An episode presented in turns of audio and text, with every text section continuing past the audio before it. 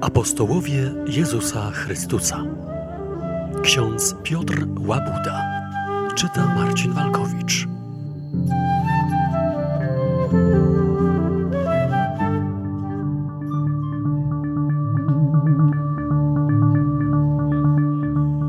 Święty Piotr, rybak z Betsaidy.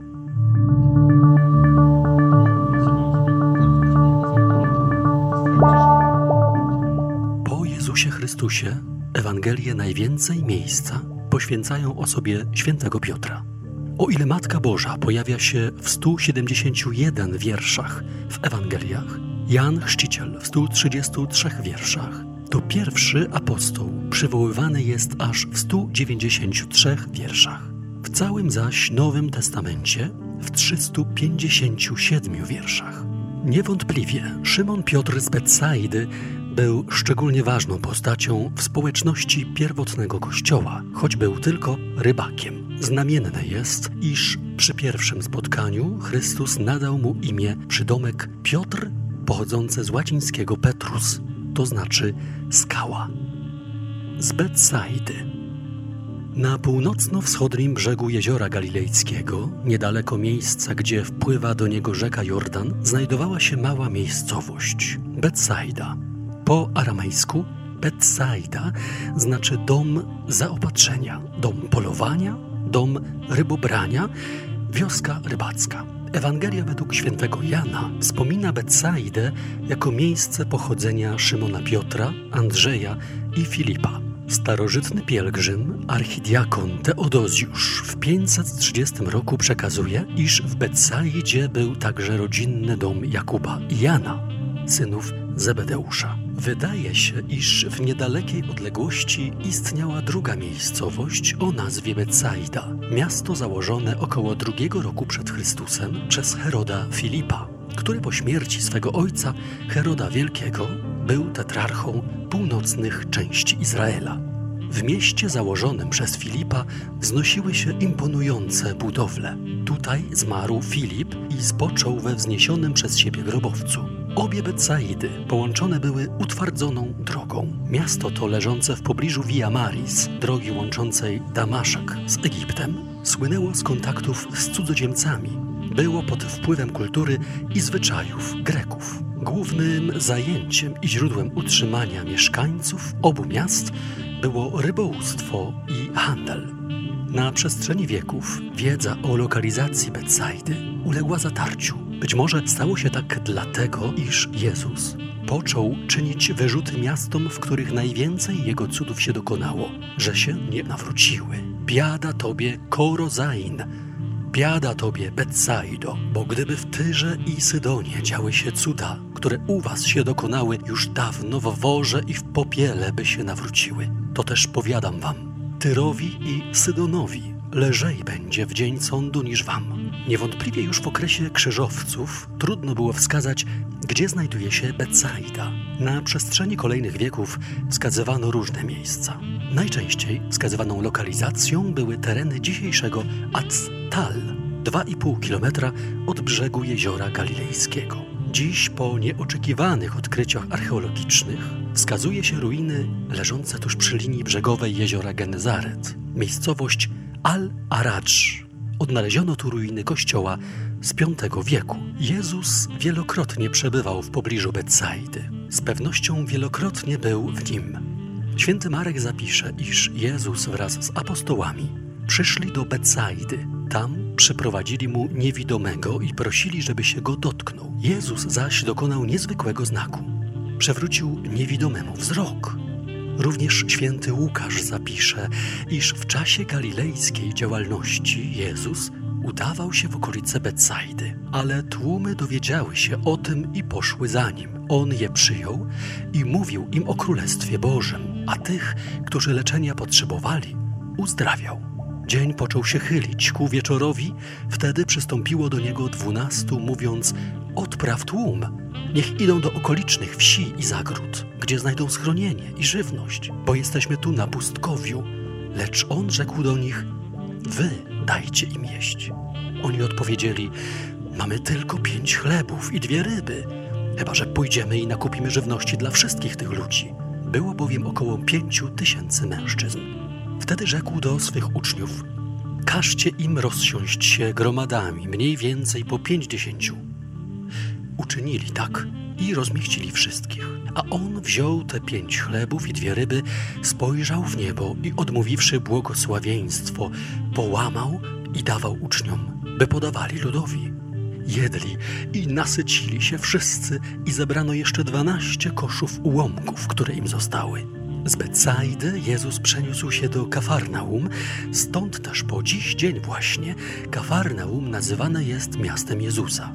Wcześniej również Szymon przeniósł się z Betsaidy do Kafarnaum i zamieszkał w domu rodzinnym swojej żony i jej matki.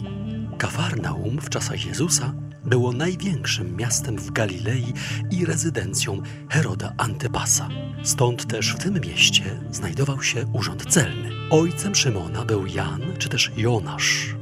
Imię Szymon było jednym z bardziej popularnych imion w czasach Jezusa. To popularne imię na nowe, szczególne zmienił Szymonowi Chrystus Pan.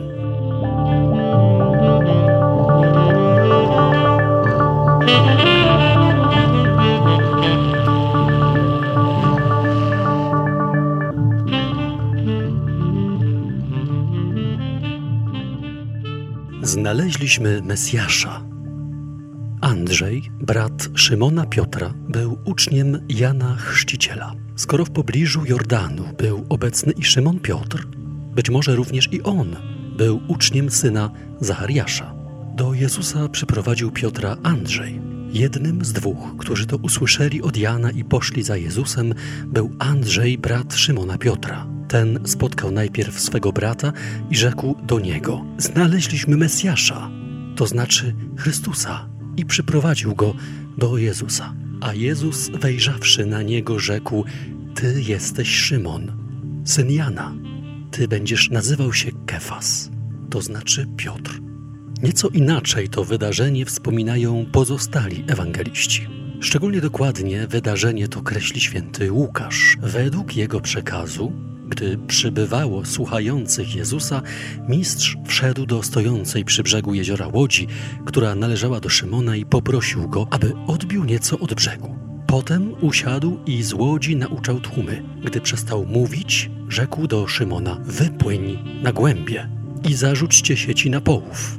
A Szymon odpowiedział: Mistrzu, całą noc pracowaliśmy i niceśmy nie ułowili, lecz na Twoje słowo zarzucę sieci.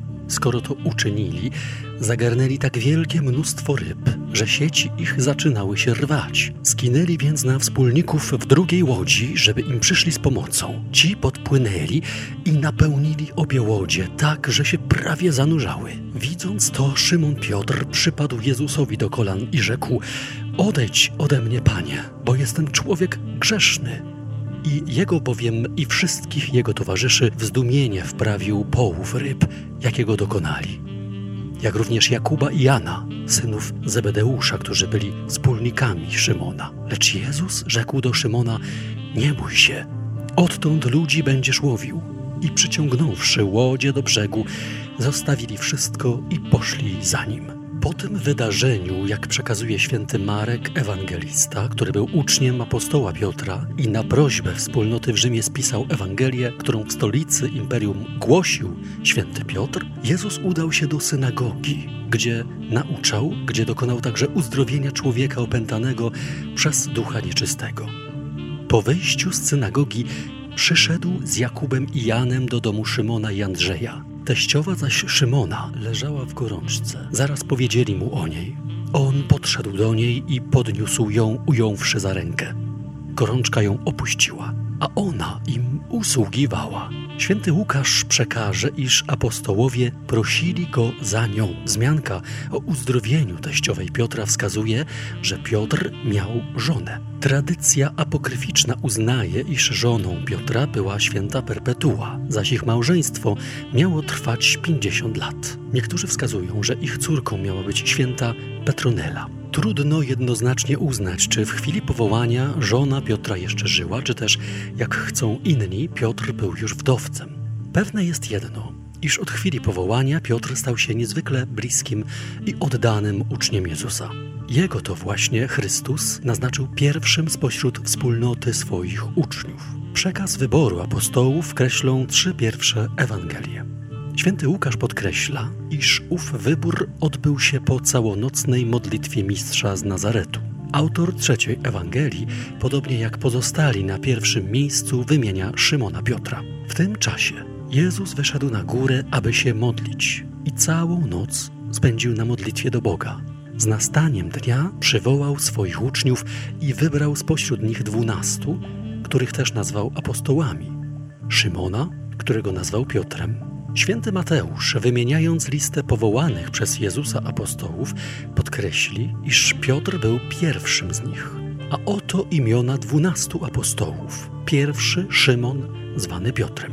Po pierwszym cudownym rozmnożeniu chleba w przekazie świętego Mateusza znajdujemy opis Jezusa ratującego tonącego w morzu Piotra. Autor pierwszej Ewangelii, opisując to wydarzenie, przybliża nam charakter Piotra. Jest on porywczy, ale i niezwykle zapatrzony w Chrystusa. Święty Mateusz zapisze, iż Jezus przynaglił uczniów, żeby wsiedli do łodzi i wyprzedzili go na drugi brzeg, zanim odprawi tłumy. Gdy to uczynił, wyszedł sam jeden na górę, aby się modlić. O czwartej straży nocnej przyszedł do nich, krocząc po jeziorze. Uczniowie, zobaczywszy go kroczącego po jeziorze, zlękli się, myśląc, że to zjawa, i ze strachu krzyknęli. Jezus zaraz przemówił do nich: Odwagi, ja jestem, nie bójcie się. Na to odezwał się Piotr: Panie, jeśli to ty jesteś, każ mi przyjść do siebie po wodzie. A on rzekł: Przyjdź. Piotr wyszedł z łodzi i krocząc po wodzie przyszedł do Jezusa. Lecz na widok silnego wiatru uląkł się i gdy zaczął tonąć, krzyknął: Panie, ratuj mnie!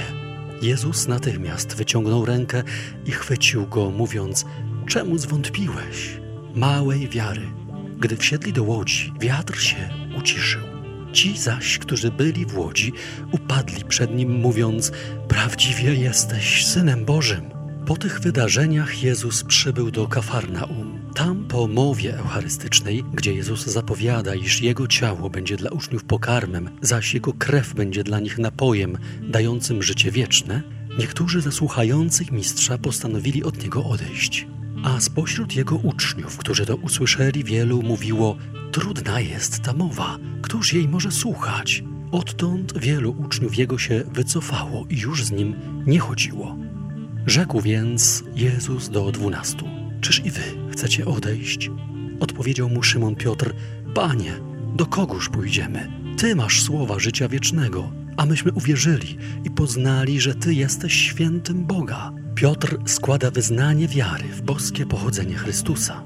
Święty Jan pokazuje również, iż Piotr mówi w imieniu wszystkich apostołów. On jest pierwszym spośród nich. Piotr wiele razy na kartach Ewangelii przemawia w imieniu wszystkich apostołów. Tak się dzieje, gdy prosi Jezusa o wyjaśnienie im przypowieści, gdy odpowiada na pytanie Jezusa, kto się mnie dotknął, gdy dotknęła się go kobieta cierpiąca na krwotok, która tym pełnym wiary dotknięciem została uzdrowiona. W Kafarnaum Piotr był świadkiem wskrzeszenia córki Jaira. Po przybyciu do domu przełożonego synagogi Jezus nie pozwolił nikomu wejść ze sobą oprócz Piotra, Jakuba i Jana oraz ojca i matki dziecka. Po tym wskrzeszeniu mistrz przywołał wszystkich dwunastu i dał im moc i władzę nad wszystkimi złymi duchami i władzę leczenia chorób. I wysłał ich, aby głosili Królestwo Boże i uzdrawiali chorych. Kolejny raz postać apostoła Piotra pojawia się na kartach Ewangelii, gdy Jezus wraz z apostołami udaje się w okolice Cezarei Filipowej. Święty Marek, który z pewnością opowiadanie to słyszał z przekazu samego świętego Piotra oraz święty Łukasz, przekazują niezwykłe wyznanie pierwszego spośród apostołów. W drodze Jezus pytał uczniów: Za kogo uważają mnie ludzie? Oni mu odpowiedzieli za Jana Chrzciciela, inni za Eliasza, jeszcze inni za jednego z proroków. On ich zapytał, a wy za kogo mnie uważacie? Odpowiedział mu Piotr, ty jesteś Mesjasz. Święty Mateusz, który również relacjonuje to wydarzenie, po odpowiedzi Piotra zapisuje niezwykłą obietnicę Jezusa. Zapowiedź prymatu Piotra. Jezus mu rzekł: Błogosławiony jesteś, Szymonie, synu Jony, albowiem nie objawiły ci tego ciało i krew, lecz Ojciec mój, który jest w niebie. Otóż i ja tobie powiadam: Ty jesteś Piotr, czyli skała, i na tej skale zbuduję kościół mój a bramy piekielnego nie przemogą. I Tobie dam klucze Królestwa Niebieskiego. Cokolwiek zwiążesz na ziemi, będzie związane w niebie, a co rozwiążesz na ziemi, będzie rozwiązane w niebie. Święty Marek milczy o tej niezwykłej zapowiedzi, być może dlatego, że sam Piotr niechętnie mówił o przywilejach, którymi darzył go Jezus. Częściej wspominał swoje słabości, chwile zwątpienia. Niewątpliwie w głoszeniu dobrej nowiny Piotr nie koncentrował się na sobie, ale na Ewangelii Jezusa Chrystusa, Syna Bożego. Święty Mateusz jednak, który przecież był świadkiem tego wydarzenia, był jednym z dwunastu, którzy tam byli, dobrze pamiętał niezwykłe słowa mistrza. Jezus zapowiedział, iż Piotr będzie mocnym, niczym skała fundamentem, na którym będzie się wspierał gmach Kościoła. Będzie dysponował kluczami Królestwa Niebieskiego, aby je otwierać lub zamykać, zgodnie z tym, co uzna za słuszne w przypadku danej osoby. Wreszcie będzie mógł wiązać lub rozwiązywać, w tym sensie, że będzie mógł stanowić bądź zakazywać w zależności od tego, co uzna za konieczne dla życia Kościoła, który zawsze jest i będzie Chrystusowy. W Kościele Chrystusa szczególne miejsce. Pierwsze ma Piotr. Po tym wydarzeniu Jezus zapowiedział swoją mękę.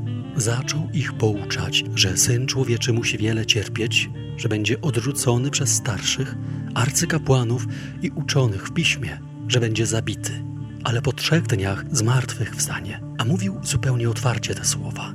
Wtedy Piotr wziął go na bok i zaczął go upominać. Lecz on obrócił się i patrząc na swych uczniów, zgromił Piotra słowami: Zejdź mi z oczu, szatanie, bo nie myślisz o tym, co Boże, ale o tym, co ludzkie. Każdy, kto chce naśladować Jezusa, kto pragnie iść za nim, musi zapierać się samego siebie. Niech weźmie krzyż swój i niech mnie naśladuje bo kto chce zachować swoje życie, straci je, a kto straci swe życie z powodu mnie i Ewangelii, zachowa je. Cóż bowiem za korzyść stanowi dla człowieka zyskać świat cały, a swoją duszę utracić? Bo cóż może dać człowiek w zamian za swoją duszę? Kto się bowiem mnie i słów moich zawstydzi przed tym pokoleniem wiarołomnym i grzesznym, tego Syn Człowieczy wstydzić się będzie, gdy przyjdzie w chwale Ojca swojego razem z aniołami świętymi. Zapowiedź ta z pewnością była niezwykle trudną dla słuchających Jezusa. Mistrz jednak umacnia apostołów przed drogą do Jerozolimy i wydarzeniami pasyjnymi. Zabiera Piotra, Jakuba i Jana na górę Tabor, gdzie są oni świadkami jego niezwykłego przemienienia. Po sześciu dniach Jezus wziął z sobą Piotra, Jakuba i Jana i zaprowadził ich samych osobno na górę wysoką. Tam przemienił się wobec nich. Jego odzienie stało się lśniąco białe, tak jak żaden folusznik na ziemi wybielić nie zdoła. I ukazał im się Eliasz z Mojżeszem, którzy rozmawiali z Jezusem. Wtedy Piotr rzekł do Jezusa: Rabbi, dobrze, że tu jesteśmy. Postawimy trzy namioty: jeden dla ciebie, jeden dla Mojżesza i jeden dla Eliasza. Nie wiedział bowiem, co należy mówić, tak byli przestraszeni. I zjawił się obłok, osłaniający ich, a z obłoku odezwał się głos: To jest mój syn umiłowany. Jego słuchajcie. I zaraz potem, gdy się rozejrzeli, nikogo już nie widzieli przy sobie, tylko samego Jezusa. Po przemienieniu święty Mateusz opisuje kilka wydarzeń, które miały miejsce w okolicach Kafarnaum. Gdy przyszli do Kafarnaum, przystąpili do Piotra poborcy dwudrachmy z zapytaniem: Wasz nauczyciel nie płaci dwudrachmy? Odpowiedział: Owszem. Gdy wszedł do domu, Jezus uprzedził go, mówiąc: Szymonie, jak ci się zdaje, od kogo królowie ziemscy pobierają daniny lub podatki? Od synów swoich czy od obcych? Gdy powiedział od obcych, Jezus mu rzekł: A zatem synowie są wolni, żebyśmy jednak nie dali im powodu do zgorszenia. Idź nad jezioro i zarzuć wędkę. Weź pierwszą rybę, którą wyciągniesz i otwórz jej pyszczek. Znajdziesz statera. Weź go i daj im za mnie i za siebie. Święty Mateusz przekazuje także pouczenie Jezusa o darowaniu uraz. Kiedy Jezus pouczał uczniów o upomnieniu braterskim, wtedy Piotr zbliżył się do niego i zapytał: Panie, ile razy mam przebaczyć, jeśli mój brat wykroczy przeciwko mnie? Czy aż siedem razy? Jezus mu odrzekł: Nie mówię ci, że aż siedem razy, lecz aż siedemdziesiąt siedem razy.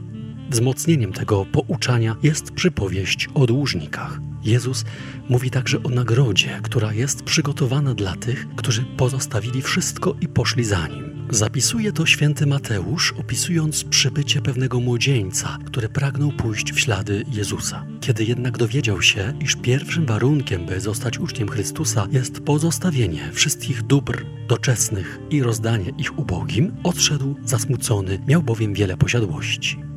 Wtedy Piotr rzekł do niego: Oto my opuściliśmy wszystko i poszliśmy za tobą. Cóż więc otrzymamy?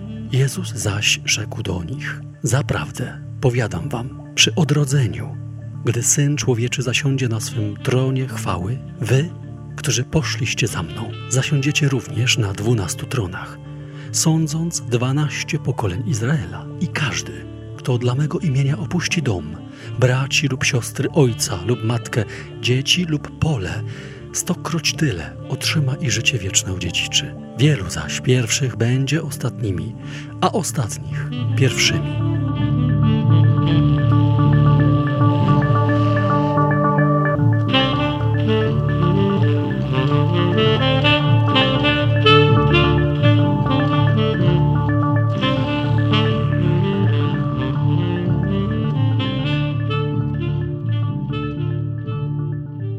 Jerozolimie. Wydaje się, iż to właśnie Piotr i Jan zostają wysłani przez Jezusa, by przyprowadzili do niego oślę w niedzielę palmową. Co prawda, apostołowie nie są wymienieni z imienia, jednak kontekst oraz dalsze wydarzenia właśnie na nich wskazują. Oni bowiem, dwaj uczniowie, Piotr i Jan, udają się do grobu Jezusa. Owi także dwaj uczniowie są wysłani, by udzielić mieszkańcom Samarii daru ducha.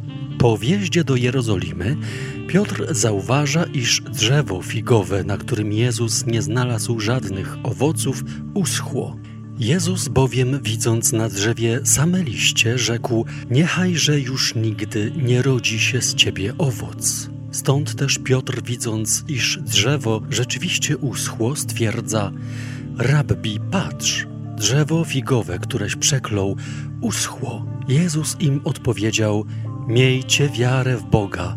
I dalej uczy swoich apostołów o konieczności wiary i potrzebie modlitwy. Piotr i Jan zostają posłani przez Jezusa, by przygotowali ucztę paschalną. Nadszedł dzień prześników którym należało ofiarować paschę. Jezus posłał Piotra i Jana z poleceniem: Idźcie i przygotujcie nam paschę, byśmy mogli ją spożyć. Oni go zapytali: Gdzie chcesz, abyśmy ją przygotowali? Odpowiedział im: Oto, gdy wejdziecie do miasta, spotka się z wami człowiek niosący dzban wody. Idźcie za nim do domu, do którego wejdzie, i powiecie gospodarzowi: Nauczyciel pyta cię, gdzie jest izba, której mógłbym spożyć paschę z moimi uczniami.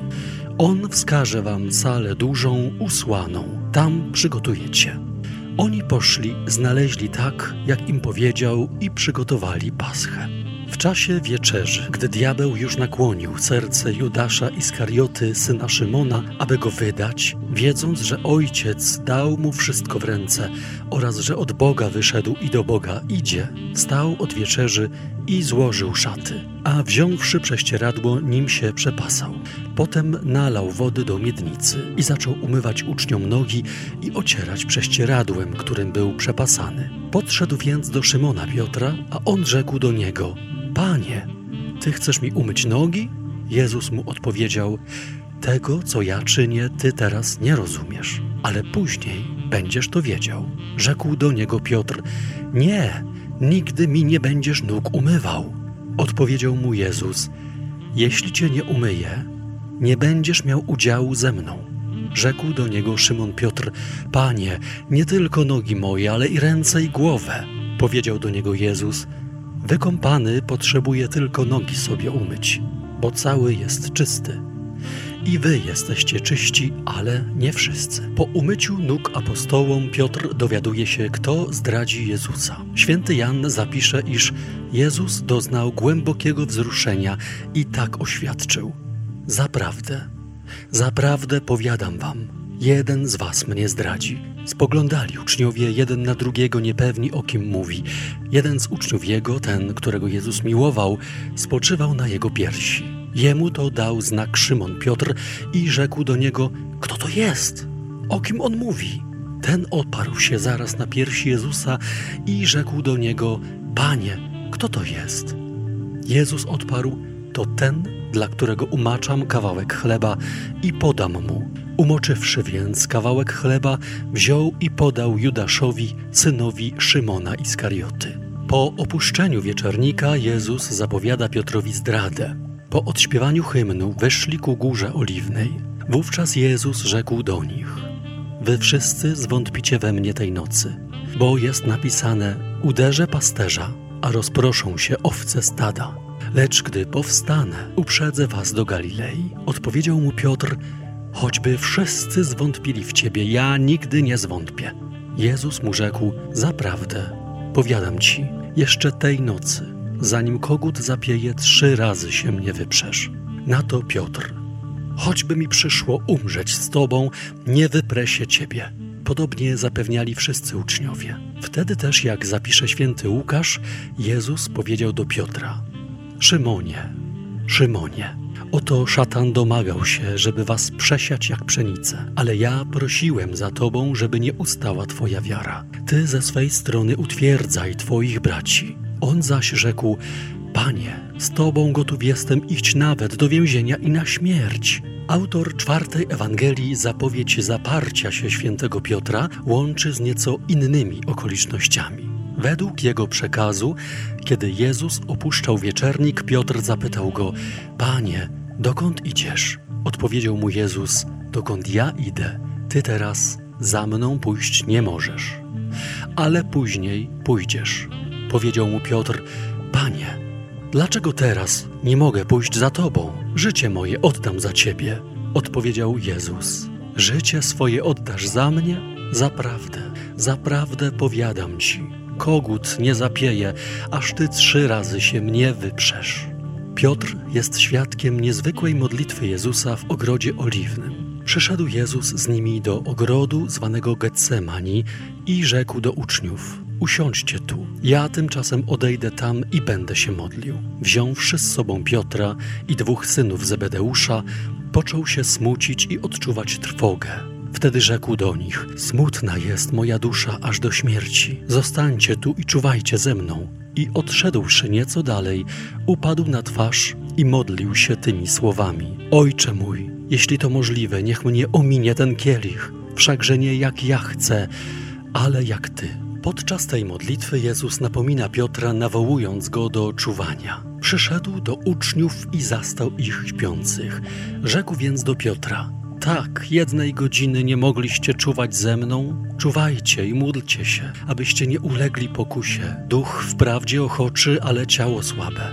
Później, kiedy przybyli wysłannicy do arcykapłanów i starszych, aby pojmać Jezusa, podeszli, rzucili się na Jezusa i pochwycili go. A oto jeden z tych, którzy byli z Jezusem, wyciągnął rękę, dobył miecza i ugodziwszy sługę najwyższego kapłana, odciął mu ucho. Wtedy Jezus rzekł do niego: Schowaj miecz swój do pochwy, bo wszyscy, którzy za miecz chwytają, od miecza giną. Czy myślisz, że nie mógłbym poprosić Ojca mojego, a zaraz wystawiłby mi więcej niż dwanaście zastępów aniołów? Jakże więc spełnią się pisma, że tak się stać musi? Święty Jan wprost zapisze, iż tym, który ranił Malchusa, był święty Piotr. Szymon Piotr, mając przy sobie miecz, dobył go, uderzył sługę arcykapłana i odciął mu prawe ucho, a słudze było na imię Malchus. Na to rzekł Jezus do Piotra: Schowaj miecz do pochwy, czyż nie mam pić kielicha, który mi podał ojciec? Wówczas kohorta oraz trybun razem ze strażnikami żydowskimi pojmali Jezusa. Po pojmaniu Jezus został zaprowadzony przed Wysoką Radę. Tam, jak przekazują cztery ewangeliści, miało miejsce zaparcie się świętego Piotra. Schwycili Jezusa, poprowadzili i zawiedli do domu najwyższego kapłana, a Piotr szedł z daleka. Gdy rozniecili ogień na środku dziedzińca i zasiedli w koło, Piotr usiadł także między nimi, a jakaś służąca, zobaczywszy go siedzącego przy ogniu, przejrzała mu się uważnie i rzekła: I ten był razem z nim. Lecz on zaprzeczył temu, mówiąc: Nie znam go, kobieto. Po chwili zobaczył go ktoś inny i rzekł: I ty jesteś jednym z nich. Piotr odrzekł: Człowieku, nie jestem. Po upływie prawie godziny jeszcze ktoś inny począł zawzięcie twierdzić: Na pewno i ten był razem z nim, jest przecież Galilejczykiem. Piotr zaś rzekł: Człowieku, nie wiem, co mówisz. I w tej chwili, gdy on jeszcze mówił, kogut zapiał. A pan obrócił się i spojrzał na Piotra. Wspomniał Piotr na słowo pana, jak mu powiedział: Dziś, zanim kogut zapieje, trzy razy się mnie wyprzesz. Wyszedł na zewnątrz i gorzko zapłakał. Przekazy poszczególnych Ewangelii różnią się w szczegółach tego wydarzenia. Wszystkie teksty jednak wyraźnie ukazują Piotra jako tego, który chcąc ratować swoje życie, zapiera się Jezusa, znajomości innych apostołów oraz swojego pochodzenia z Galilei.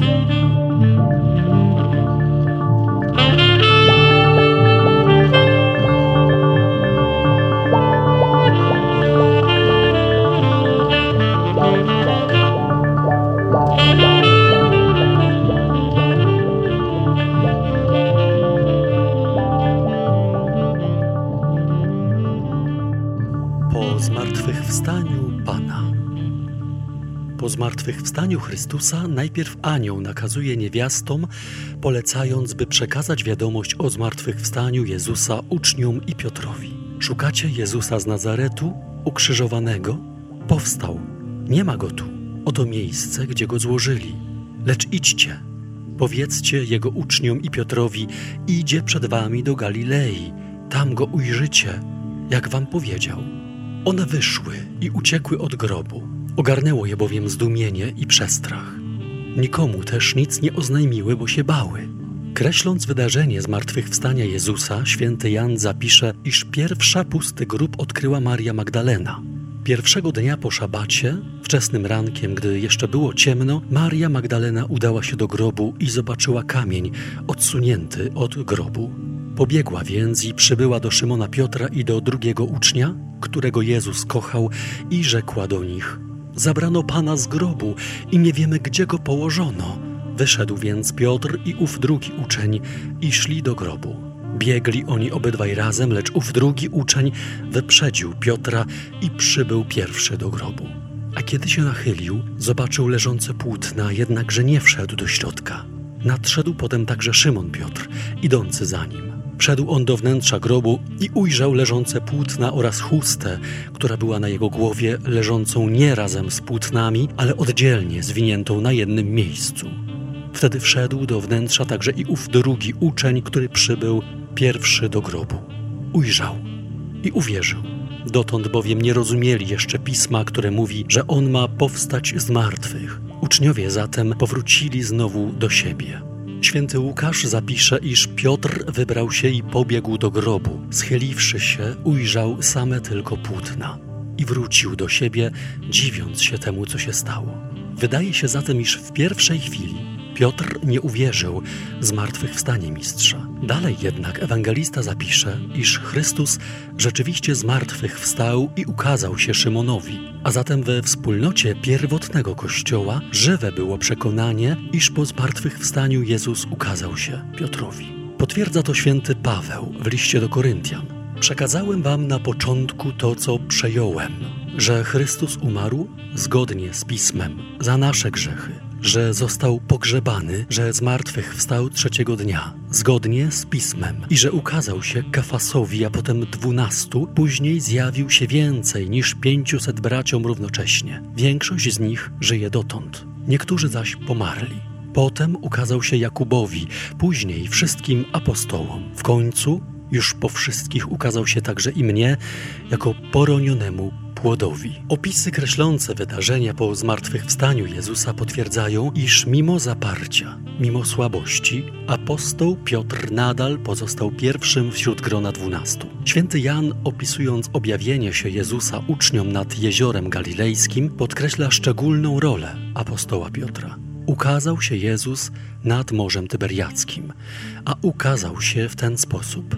Byli razem Szymon Piotr, Tomasz zwany Didymos, Natanael z Kany Galilejskiej, synowie Zebedeusza oraz dwaj inni z jego uczniów. Szymon Piotr powiedział do nich: Idę łowić ryby. Odpowiedzieli mu: Idziemy i my z tobą.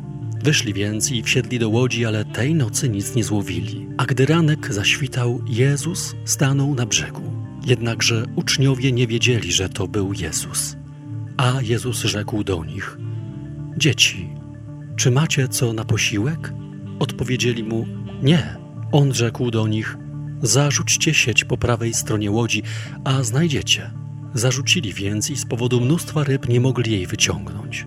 Powiedział więc do Piotra ów uczeń, którego Jezus miłował: To jest Pan.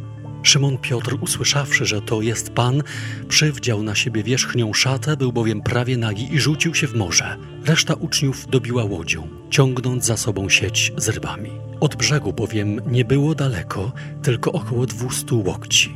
A kiedy zeszli na ląd, ujrzeli żarzące się na ziemi węgle, a na nich ułożoną rybę oraz chleb. Rzekł do nich Jezus: Przynieście jeszcze ryb, któreście teraz ułowili. Poszedł Szymon Piotr i wyciągnął na brzeg sieć pełną wielkich ryb w liczbie 153. A pomimo tak wielkiej ilości sieć się nie rozerwała. Rzekł do nich Jezus: Chodźcie, posilcie się. Żaden z uczniów nie odważył się zadać mu pytania, kto ty jesteś, bo wiedzieli, że to jest Pan. A Jezus przyszedł, wziął chleb i podał im podobnie i rybę. To już trzeci raz, jak Jezus ukazał się uczniom od chwili, gdy z martwych wstał. A gdy spożyli śniadanie, rzekł Jezus do Szymona Piotra: Szymonie, synu Jana, czy miłujesz mnie więcej aniżeli ci? Odpowiedział mu: Tak, panie, ty wiesz, że cię kocham. Rzekł do niego: Paś baranki moje. I znowu, po raz drugi powiedział do niego: Szymonie, synu Jana, czy miłujesz mnie? Odparł mu: Tak, panie, ty wiesz, że cię kocham rzekł do niego: Paś owce moje. Powiedział mu po raz trzeci: Szymonie, synu Jana, czy kochasz mnie? Zasmucił się Piotr, że mu po raz trzeci powiedział: Czy kochasz mnie? I rzekł do niego: Panie, ty wszystko wiesz. Ty wiesz, że cię kocham. Rzekł do niego Jezus: Paś owce moje. Zaprawdę, zaprawdę powiadam ci, gdy byłeś młodszy, opasywałeś się sam i chodziłeś gdzie chciałeś ale gdy się zestarzejesz, wyciągniesz ręce swoje, a inny cię opasze i poprowadzi dokąd nie chcesz. To powiedział, aby zaznaczyć, jaką śmiercią uwielbi Boga. A wypowiedziawszy to, rzekł do niego: Pójdź za mną. Wtedy też nad brzegiem jeziora galilejskiego Piotr pragnie dowiedzieć się czegoś więcej o swoim przyjacielu, świętym Janie. Piotr, obróciwszy się, zobaczył idącego za sobą ucznia, którego miłował Jezus, a który to w czasie uczty spoczywał na jego piersi i powiedział: Panie, kto jest ten, który cię zdradzi? Gdy więc go Piotr ujrzał, rzekł do Jezusa: Panie, a co z tym będzie? Odpowiedział mu Jezus: Jeżeli chcę, aby pozostał, aż przyjdę, co tobie do tego? Ty, pójdź za mną. Rozeszła się wśród braci wieść, że uczeń ów nie umrze. Ale Jezus nie powiedział mu, że nie umrze, lecz jeśli ja chcę, aby pozostał, aż przyjdę, co tobie do tego? Ten właśnie uczeń daje świadectwo o tych sprawach i on je opisał. A wiemy, że świadectwo jego jest prawdziwe.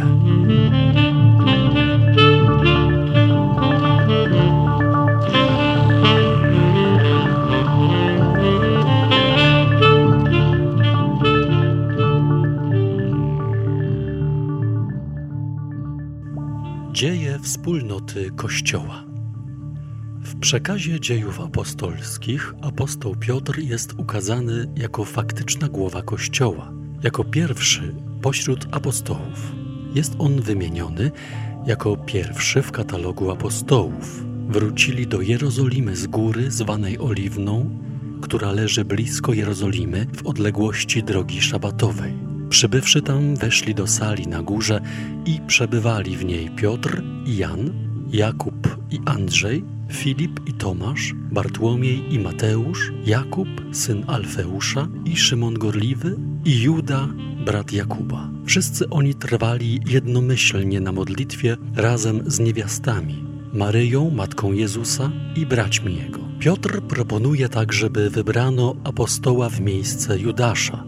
Wcześniej apostołów wybierał zawsze sam Chrystus. Piotr w obecności braci, a zebrało się razem około 120 osób, tak przemówił: Bracia, musiało wypełnić się słowo pisma, które Duch Święty zapowiedział przez usta Dawida o Judaszu.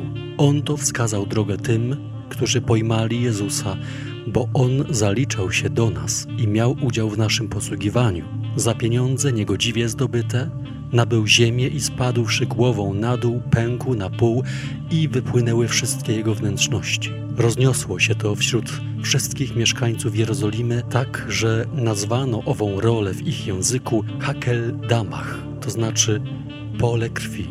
Napisano bowiem w Księdze Psalmów Niech opustoszeje dom jego i niech nikt w nim nie mieszka, a urząd jego niech inny obejmie. Trzeba więc, aby jeden z tych, którzy towarzyszyli nam przez cały czas, kiedy Pan Jezus przebywał z nami, począwszy od chrztu Janowego aż do dnia, w którym został wzięty od nas do nieba, stał się razem z nami świadkiem Jego zmartwychwstania. Postawiono dwóch, Józefa, zwanego Barsabą, z przydomkiem Justus i Macieja. I tak się pomodlili. Ty, Panie, znasz serca wszystkich. Wskaż z tych dwóch jednego, którego wybrałeś, by zajął miejsce w tym posługiwaniu i w apostolstwie, któremu sprzeniewierzył się Judasz, aby pójść swoją drogą. I dali im losy, a los padł na Macieja i został dołączony do jedenastu apostołów. W imieniu całej wspólnoty apostołów przemawia w dzień zesłania Ducha Świętego święty Piotr. Jest to pierwsza mowa apostoła Piotra, pierwsze niezwykłe jego świadectwo o wydarzeniu Jezusa. Stanął Piotr razem z jedenastoma i przemówił do nich donośnym głosem: Mężowie Judejczycy i wszyscy mieszkańcy Jerozolimy, przyjmijcie do wiadomości i posłuchajcie uważnie mych słów. Ci ludzie nie są pijani, jak przypuszczacie, bo jest dopiero trzecia godzina dnia, ale spełnia się przepowiednia proroka Joela. W ostatnich dniach mówi Bóg: Wyleję ducha mojego na wszelkie ciało i będą prorokowali synowie wasi i córki wasze. Młodzieńcy wasi widzenia mieć będą, a starcy sny. Nawet na niewolników i niewolnice moje wyleję w owych dniach ducha mego i będą prorokowali. I sprawię dziwy na górze, na niebie i znaki na dole, na ziemi. Krew i ogień i kłęby dymu. Słońce zamieni się w ciemności, a księżyc w krew, zanim nadejdzie dzień pański wielki i wspaniały. Każdy, kto wzywać będzie imienia Pańskiego, będzie zbawiony. Mężowie izraelscy, słuchajcie tego, co mówię. Jezusa Nazarejczyka, męża, którego posłannictwo Bóg potwierdził wam niezwykłymi czynami, cudami i znakami, jakich Bóg przez niego dokonał wśród was, o czym sami wiecie, tego męża, który z woli postanowienia i przewidzenia Bożego został wydany, przybiliście rękami bezbożnych do krzyża i zabiliście. Lecz Bóg wskrzesił go, zerwawszy więzy śmierci, gdyż niemożliwe było, aby ona panowała nad nim, bo Dawid mówił o nim: Miałem Pana zawsze przed oczami, gdyż stoi po mojej prawicy, abym się nie zachwiał. Dlatego ucieszyło się moje serce i rozradował się mój język, także i moje ciało spoczywać będzie w nadziei, że nie zostawisz duszy mojej w otchłani, ani nie dasz świętemu Twemu ulec skażeniu. Dałeś mi poznać drogi życia i napełnisz mnie radością przed obliczem Twoim. Bracia, Wolno powiedzieć do Was otwarcie, że patriarcha Dawid umarł i został pochowany w grobie, który znajduje się u nas aż po dzień dzisiejszy. Więc jako prorok, który wiedział, że Bóg przysiągł mu uroczyście, iż jego potomek zasiądzie na jego tronie, widział przyszłość i przepowiedział zmartwychwstanie Mesjasza, że ani nie pozostanie w otchłani, ani ciało jego nie ulegnie rozkładowi. Tego właśnie Jezusa wskrzesił Bóg a my wszyscy jesteśmy tego świadkami. Wyniesiony na prawicę Boga, otrzymał od Ojca obietnicę Ducha Świętego i zesłał go, jak to sami widzicie i słyszycie. Bo Dawid nie wstąpił do nieba, a jednak powiada, rzekł Pan do Pana mego, siądź po prawicy mojej, aż położę nieprzyjaciół Twoich pod nóżkiem stóp Twoich. Niech więc cały dom Izraela wie z niewzruszoną pewnością, że tego Jezusa, którego wyście ukrzyżowali, uczynił Bóg i Panem i Mesjaszem. To niezwykłe świadectwo Piotra kończy zachęta, nakaz, Nawróćcie się i niech każdy z was ochrzci się w imię Jezusa Chrystusa na odpuszczenie grzechów waszych. A weźmijcie w darze Ducha Świętego, bo dla was jest obietnica i dla dzieci waszych, i dla wszystkich, którzy są daleko, a których powoła Pan Bóg nasz. W wielu też innych słowach dawał świadectwo i napominał: Ratujcie się spośród tego przewrotnego pokolenia. Słowa Piotra sprawiły, iż ci, którzy przyjęli jego naukę, zostali ochrzczeni i przyłączyło się owego dnia około trzech tysięcy dusz. W dalszej części dziejów apostolskich święty Łukasz opisuje uzdrowienie chromego, którego dokonał święty Piotr wraz ze świętym Janem, gdy wchodzili oni na modlitwę poranną do świątyni. Po dokonaniu tego niezwykłego dzieła Piotr przemówił do ludu: Mężowie izraelscy, dlaczego dziwicie się temu? I dlaczego także patrzycie na nas, jakbyśmy własną mocą lub pobożnością sprawili, że on chodzi? Bóg naszych ojców, Bóg Abrahama, Izaaka i Jakuba wsławił sługę swego Jezusa, wy jednak wydaliście go i zaparliście się go przed Piłatem, gdy postanowił go uwolnić. Zaparliście się świętego i sprawiedliwego, a wyprosiliście ułaskawienie dla zabójcy.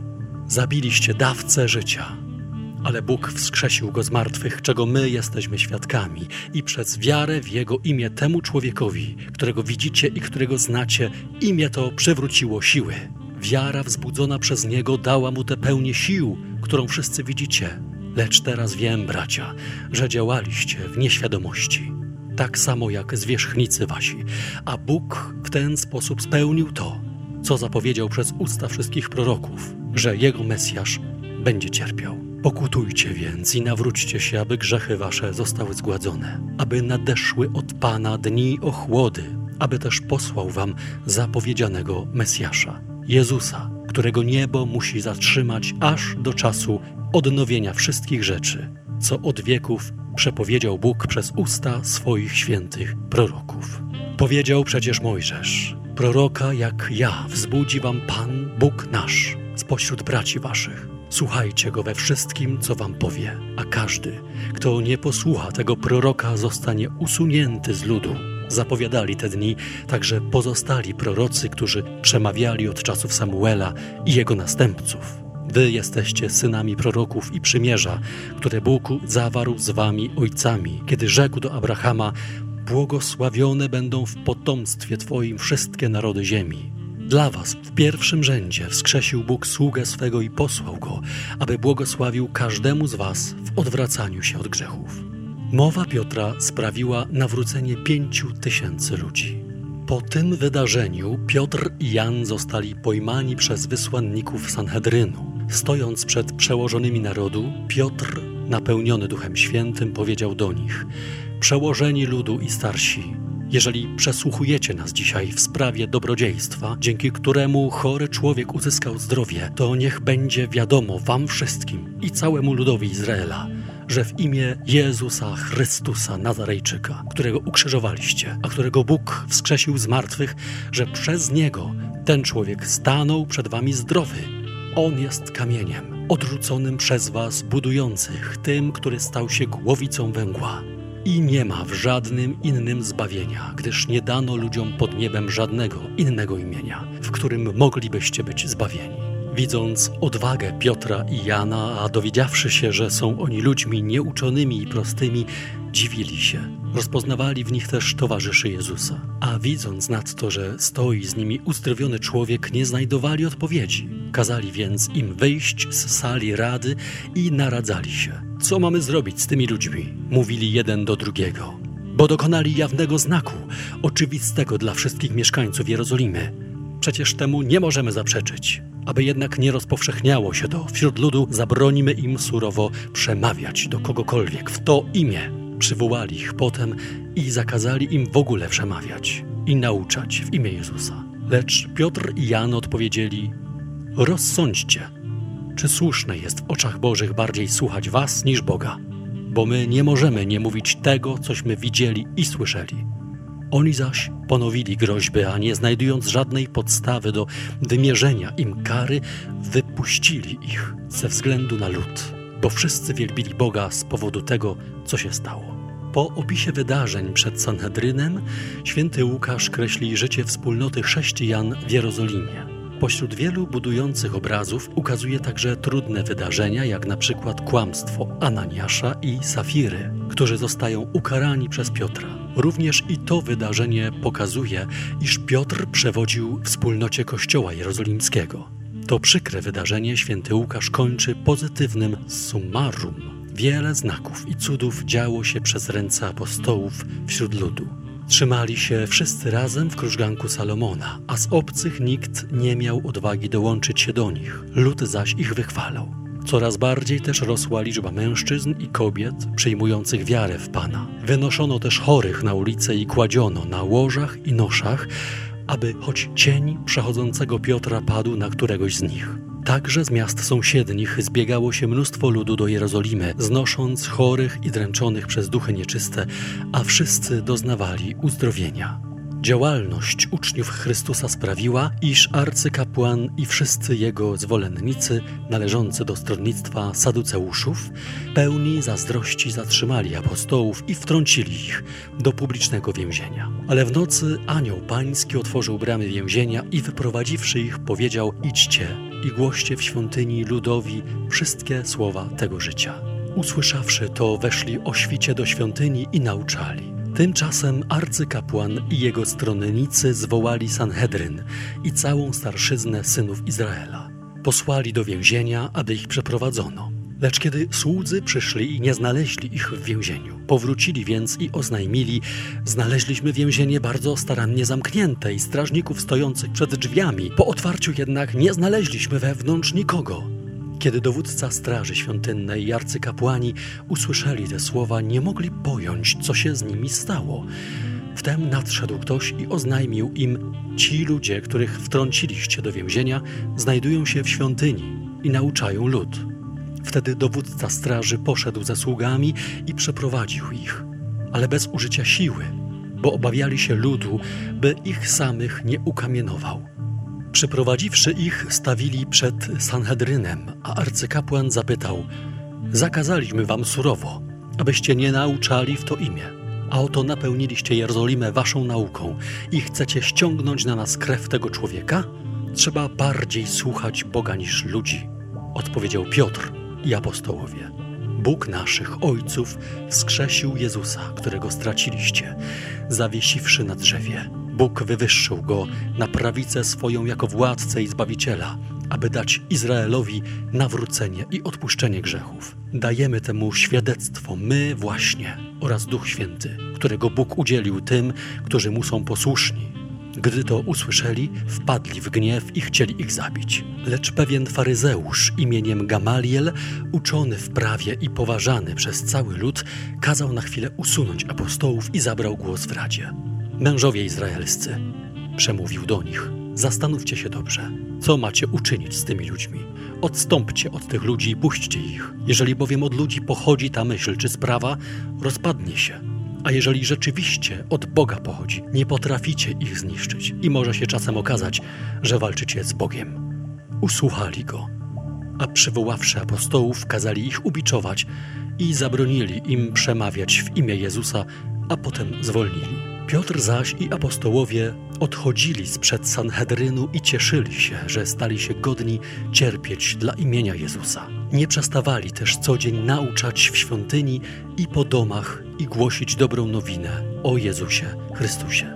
Słysząc o wierze mieszkańców Samarii, apostołowie postanowili wysłać w te tereny Piotra i Jana. Przyszli i modlili się za nich, aby mogli otrzymać Ducha Świętego, bo na żadnego z nich jeszcze nie zstąpił byli jedynie ochrzczeni w imię Pana Jezusa. Wtedy więc wkładali apostołowie na nich ręce, a oni otrzymywali Ducha Świętego. Owo posłanie Piotra i Jana jest pierwszym świadectwem kolegialnego sprawowania władzy pasterskiej przez apostołów. Fragment ten jest także pierwszym opisem sakramentu bierzmowania. Autor dziejów apostolskich nazywa go otrzymaniem Ducha Świętego. Udzielano go przez modlitwę i włożenie dłoni. Dar też pragnął otrzymać Szymon Mag. Gotów był za niego zapłacić pieniądze. Piotr jednak rzekł do niego: Niech pieniądze twoje przepadną razem z tobą, gdyż sądziłeś, że dar Boży można nabyć za pieniądze. Nie masz żadnego udziału w tym dziele, bo serce twoje nie jest prawe wobec Boga. Odwróć się więc od swego grzechu i proś Pana, a może ci odpuści Twój zamiar, bo widzę, że jesteś żółcią, gorzką i wiązką nieprawości. Później, jak zapisze święty Łukasz, Piotr nauczał w Lydcie, gdzie uzdrowił niejakiego Eneasza oraz sprawił wskrzeszenie Tabity. Kiedy Piotr odwiedzał wszystkich, przyszedł też do świętych, którzy mieszkali w Lyddzie. Znalazł tam pewnego człowieka imieniem Eneasz, który był sparaliżowany i od ośmiu lat leżał w łóżku. Eneaszu, powiedział do niego Piotr, Jezus Chrystus cię uzdrawia. Wstań i zaściel swoje łóżko. I natychmiast wstał.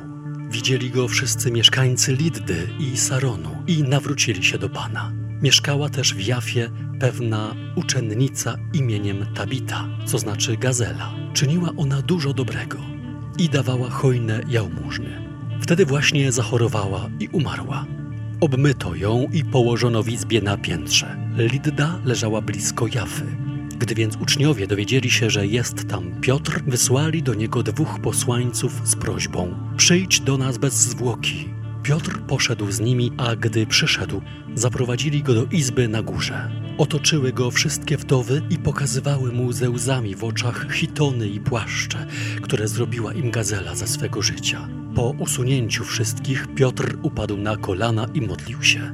Potem zwrócił się do ciała i rzekł: Tabito, wstań. A ona otwarła oczy i zobaczywszy Piotra, usiadła. Piotr podał jej rękę i podniósł ją. Zawołał świętych i wdowy i ujrzeli ją żywą. Wieść o tym rozeszła się po całej Jafie i wielu uwierzyło w Pana. Piotr zaś jeszcze przez dłuższy czas przebywał w Jafie u niejakiego Szymona, garbarza. W powyższym opisie warto zwrócić uwagę, iż święty Łukasz zaznaczy, iż Piotr odwiedzał wszystkich, a zatem apostoł odbywał swoistą wizytację pasterską w chrześcijańskich gminach. Wieść o śmierci Tabity sprawia, iż sami uczniowie wzywają Piotra, wierząc w jego moc cudotwórczą. Skrzeszenie Tabity sprawiło liczne nawrócenia, co skłoniło Piotra, by dłużej się tam zatrzymać.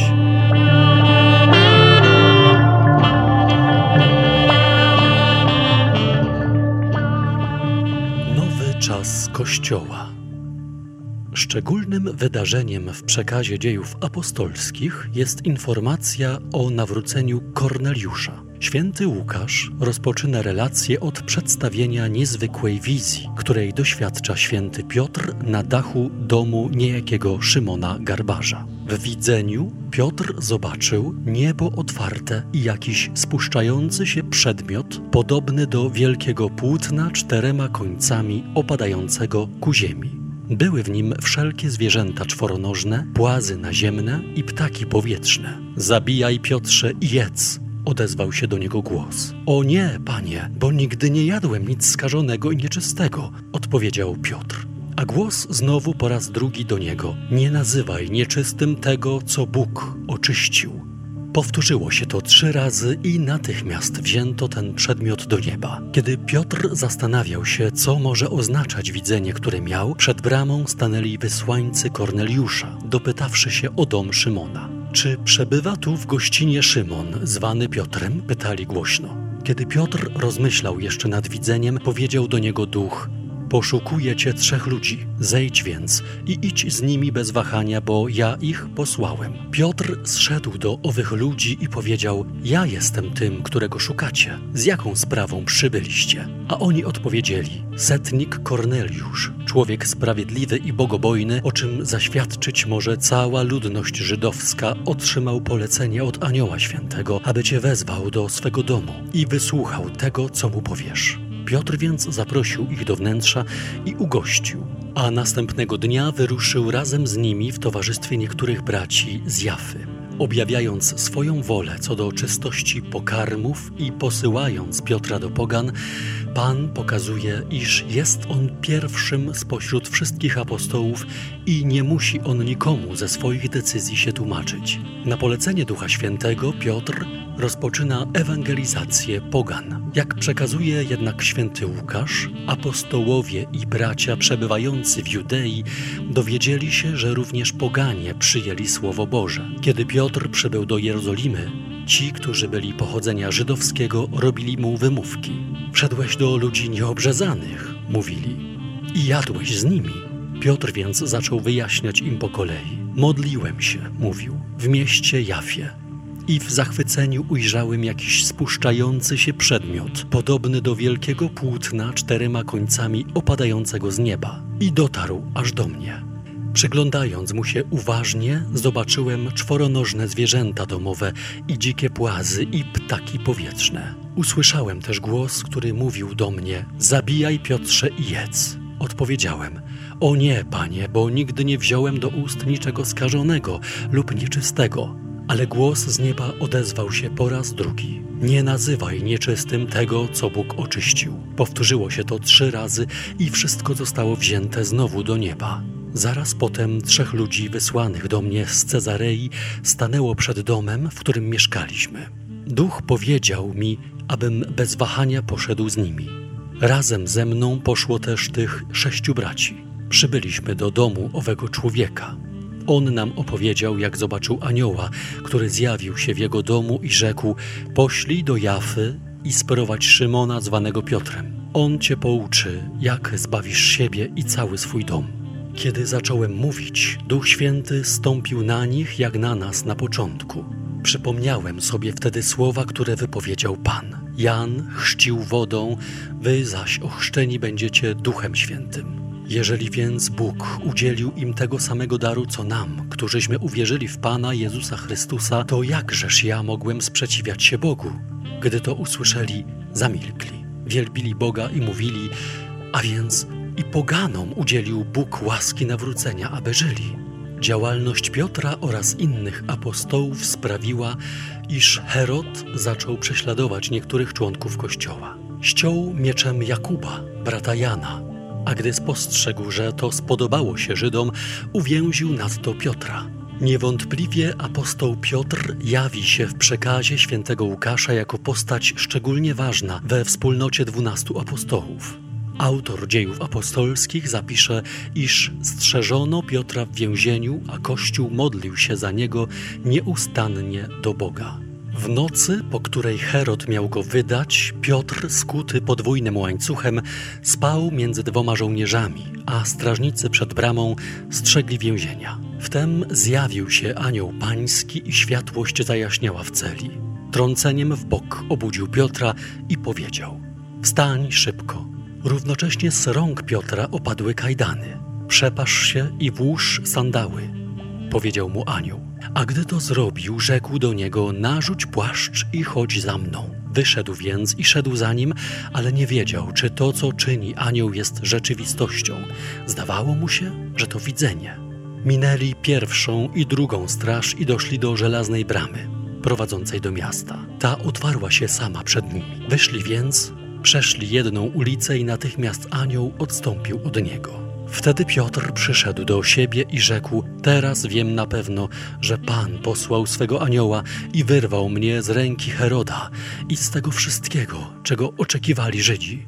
Po zastanowieniu się poszedł do domu Marii, matki Jana, zwanego Markiem, gdzie zebrało się wielu na modlitwie. Kiedy zakołatał do drzwi wejściowych, nadbiegła dziewczyna imieniem Rodę i nasłuchiwała. Poznała głos Piotra i z radością nie otwarła bramy, lecz pobiegła powiedzieć, że Piotr stoi przed bramą. Bredzisz, powiedzieli jej.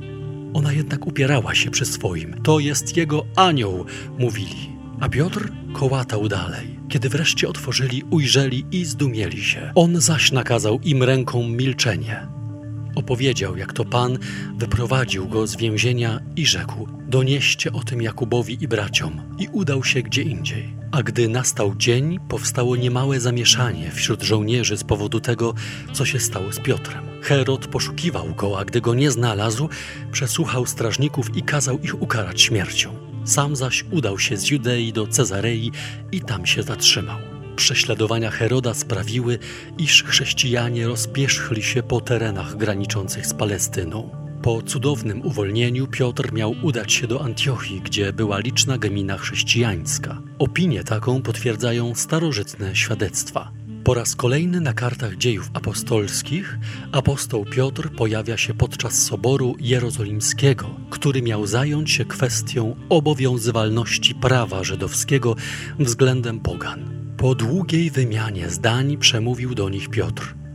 Wiecie, bracia, że Bóg już dawno wybrał mnie spośród was, aby z moich ust poganie usłyszeli słowa Ewangelii i uwierzyli. Bóg, który zna serca, zaświadczył na ich korzyść, dając im Ducha Świętego tak samo jak nam. Nie zrobił żadnej różnicy między nami a nimi, oczyszczając przez wiarę ich serca. Dlaczego więc teraz Boga wystawiacie na próbę, wkładając na uczniów jarzmo, którego ani ojcowie nasi, ani my sami nie mieliśmy siły dźwigać? Wierzymy przecież, że będziemy zbawieni przez łaskę Pana Jezusa, tak samo jak oni. Umilkli wszyscy, a potem słuchali opowiadania Barnaby i Pawła o tym, jak wielkich cudów i znaków dokonał Bóg przez nich wśród pogan. Głos Piotra niewątpliwie przeważył na ostatecznych ustaleniach soborowych postanowiliśmy, Duch Święty i my, nie nakładać na Was żadnego ciężaru oprócz tego, co konieczne. Powstrzymajcie się od ofiar składanych bożkom, od krwi, od tego, co uduszone i od nierządu. Dobrze uczynicie, jeżeli powstrzymacie się od tego. Bywajcie zdrowi. Wszystkie nakreślone przez dzieje apostolskie wydarzenia, w których pojawia się osoba apostoła Piotra, pokazuje, iż odegrał on wyjątkową rolę w początkach Kościoła oraz, że niewątpliwie stał on na czele całego kolegium apostołów.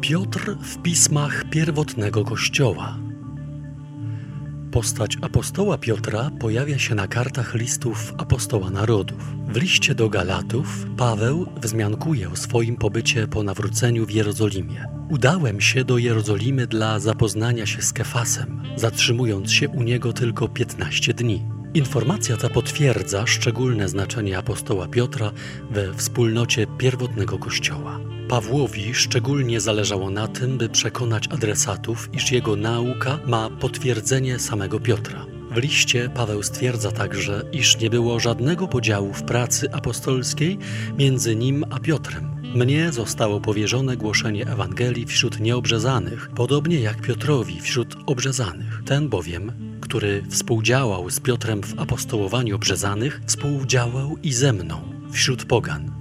I uznawszy daną mi łaskę, Jakub, Kefas i Jan, uważani za filary, podali mnie i Barnabie prawicę na znak wspólnoty, byśmy szli do pogan, oni zaś do obrzezanych, byleśmy pamiętali o ubogich, co też gorliwie starałem się czynić. List do wspólnoty w Galacji wspomina także o naganie, którą Paweł udzielił Piotrowi za niekonsekwencje w postępowaniu względem pogan. Gdy Kefas przybył do Antiochii, otwarcie mu się sprzeciwiłem, bo na to zasłużył.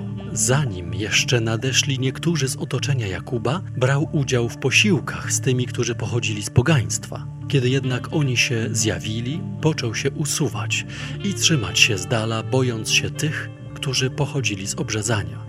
To jego nieszczere postępowanie podjęli też inni pochodzenia żydowskiego, tak, że wciągnięto w to udawanie nawet Barnabę. Gdy więc spostrzegłem, że nie idą słuszną drogą, zgodną z prawdą Ewangelii, powiedziałem Kefasowi wobec wszystkich: Jeżeli ty, choć jesteś Żydem, żyjesz według obyczajów przyjętych wśród pogan, a nie wśród Żydów, jak możesz zmuszać pogan do przyjmowania zwyczajów żydowskich? My jesteśmy Żydami z urodzenia, a nie pogrążonymi w grzechach poganami a jednak przeświadczeni, że człowiek osiąga usprawiedliwienie nie przez wypełnianie prawa za pomocą uczynków, lecz jedynie przez wiarę w Jezusa Chrystusa.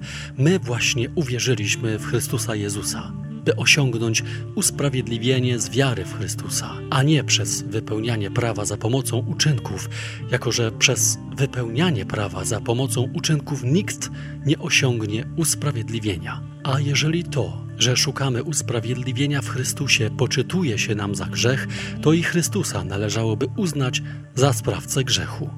A to jest niemożliwe. Ważnym dla poznania osoby apostoła Piotra są jego dwa listy. Pierwszy napisał Piotr dla pocieszenia wiernych Małej Azji, którzy cierpieli prześladowania ze strony tamtejszych władz. Apostoł nie bagatelizuje cierpień, jakie ponoszą wierni. Zwraca im jednak uwagę, iż wszędzie muszą je znosić wyznawcy Chrystusa.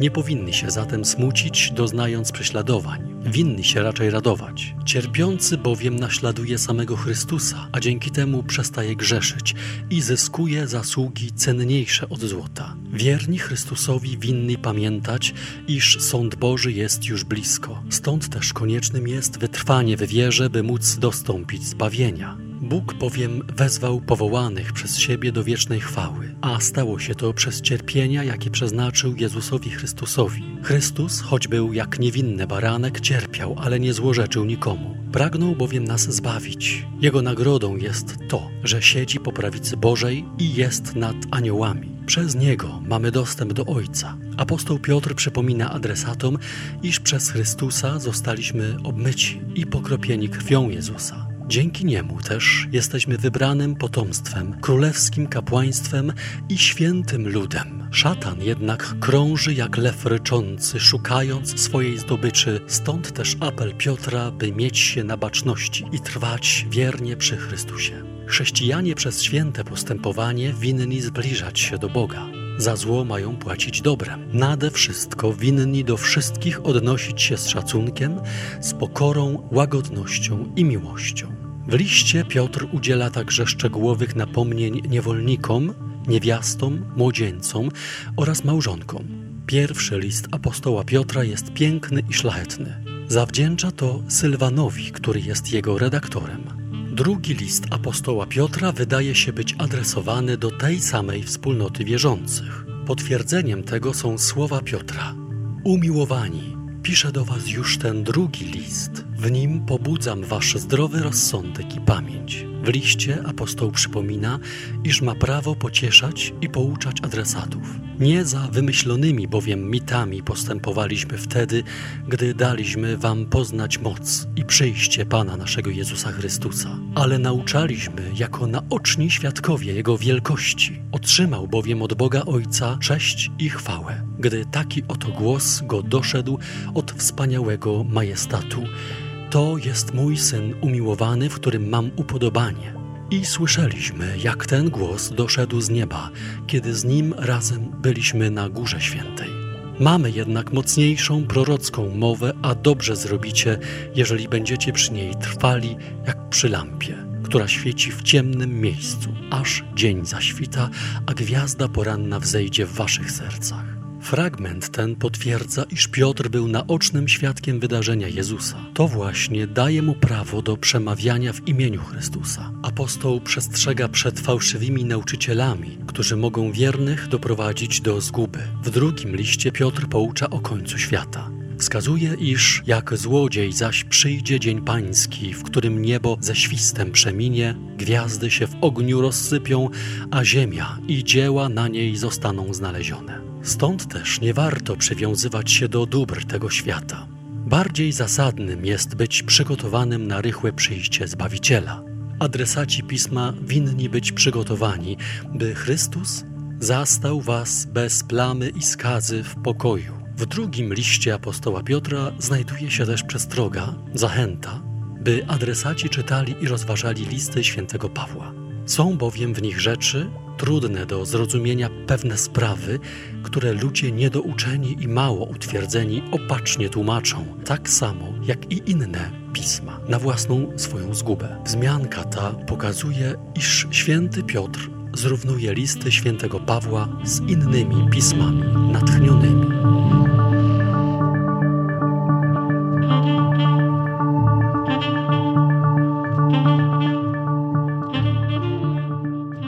Tradycja o świętym Piotrze. Starochrześcijańskie przekazy jednoznacznie potwierdzają pobyt apostoła Piotra w Rzymie. O pobycie Piotra w stolicy imperium pisze około 96 roku w liście do Koryntian święty Klemens rzymski, święty Klemens antiocheński, święty papiarz, biskup Hierapolis, biskup Dionizy oraz biskup Lyonu, święty Ireneusz, który przybył do Rzymu w 177 roku. Starożytni ojcowie potwierdzają męczeńską śmierć apostoła Piotra oraz wskazują jego grób w wieczystym mieście. U Orygenesa oraz u świętego Hieronima spotykamy wzmiankę, iż książę apostołów na własną prośbę został przybity do krzyża głową ku ziemi. W starożytnym dziele Eusebiusza z Cezarei można spotkać wiele ciekawych informacji na temat apostoła Piotra. Przekazuje on, iż święty Marek pisał Ewangelię za zgodą świętego Piotra. Takim blaskiem płynęło światło religii w sercach słuchaczy Piotrowych, że było im za mało, iż raz tylko słyszeli ustne opowiadanie nauki Bożej. Stąd też usilnie prosili Marka, autora Ewangelii i towarzysza Piotrowego, by im na piśmie pozostawił pamiątkę ustnie podanej im nauki. Prosić zaś nie przestawali, póki ich życzenia nie spełnił. W ten sposób spowodowali napisanie Ewangelii według świętego Marka. O tym, co się stało, miał się Piotr dowiedzieć przez objawienie Ducha Świętego. Cieszyła go ich gorliwość i zgodził się na to, by to pismo czytano w kościołach. Mówi o tym Klemens w szóstej księdze Zarysów, Stromata, a zgadza się z nim biskup hierapolitański, papież. Biskup Cezarei przekazuje, iż Piotr jak się zdaje, głosił Ewangelię Żydom żyjącym w Poncie, Galacji, Bitynii, Kapadocji i w Azji. Wreszcie przybył do Rzymu i został ukrzyżowany głową w dół, jak sam tego pragnął. Mateusz dla Hebrajczyków napisał i wydał Ewangelię w ich języku ojczystym, podczas gdy Piotr i Paweł w Rzymie Ewangelię opowiadali i zakładali Kościół. Po ich odejściu Marek, uczeń i tłumacz Piotrowy, przekazał nam również na piśmie to, co Piotr głosił. Eusebiusz przekazuje także wiadomość o śmierci świętego Piotra w Rzymie. Gdy Neron już dostatecznie wzmocnił swą władzę, rzucił się w odmęt czynów bezbożnych i jął się zbroić nawet przeciwko religii Boga Wszechrzeczy. To właśnie Tertulian, Rzymianin, przywodzi na pamięć w słowach następujących – Czytajcie wasze roczniki, a znajdziecie w nich, że Neron, kiedy po ujarzmieniu całego wschodu w Rzymie szalał okrucieństwem przeciwko wszystkim, jako pierwszy też prześladował naukę. Szczycimy się z tego, że taki człowiek rozpoczął nasze prześladowanie. Albowiem kto go zna, wie z całą pewnością, że Neron skazywał na zagładę tylko to, co było najlepsze. Tak tedy ten, który znany jest jako pierwszy z najzaciętniejszych nieprzyjaciół bożych, gotów był do zamordowania apostołów. Dzieje opowiadają, że w Rzymie za jego panowania Paweł został ścięty, a Piotr przybity do krzyża.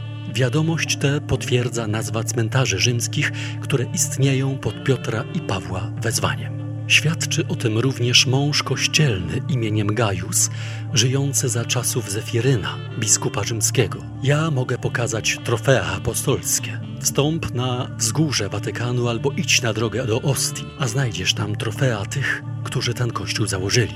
Eusebiusz z Cezarei przekazuje także, iż na biskupstwo Kościoła Rzymskiego został jako pierwszy po męczeńskiej śmierci Pawła i Piotra wybrany Linus, Dzieje świętego Piotra, jak również jego śmierć w Rzymie w sposób niezwykle barwny przekazują apokryficzne dzieje Piotra. Według tego starożytnego przekazu Piotr, otrzymawszy ostrzeżenie, miał uciekać z Rzymu. Kiedy jednak mijał bramy miasta, spotkał Chrystusa idącego w kierunku Rzymu. Na pytanie Piotra, dokąd idziesz, panie? Pan miał odpowiedzieć, idę do Rzymu, by mnie ukrzyżowano. Po tych słowach Piotr miał wrócić do Rzymu i ponieść tam śmierć męczeńską. Na podstawie badań archeologicznych stwierdzono, iż pod ołtarzem głównym Bazyliki Świętego Piotra w Rzymie znajduje się grób Świętego Piotra. Dookoła jego grobu znajdują się inne chrześcijańskie miejsca pochówku. Cegła z jednego z tych grobów ma znak z czasów cesarza Wespazjana. Pierwsze miejsce modlitwy zostało zbudowane w II wieku. Był to otynkowany mur, który miał zabezpieczać grób męczennika. Później grób Piotra otoczono jeszcze kolumnami. W 325 roku na polecenie Konstantyna Wielkiego zbudowano nad nim bazylikę. w 1615 roku zbudowano nową, obecną świątynię.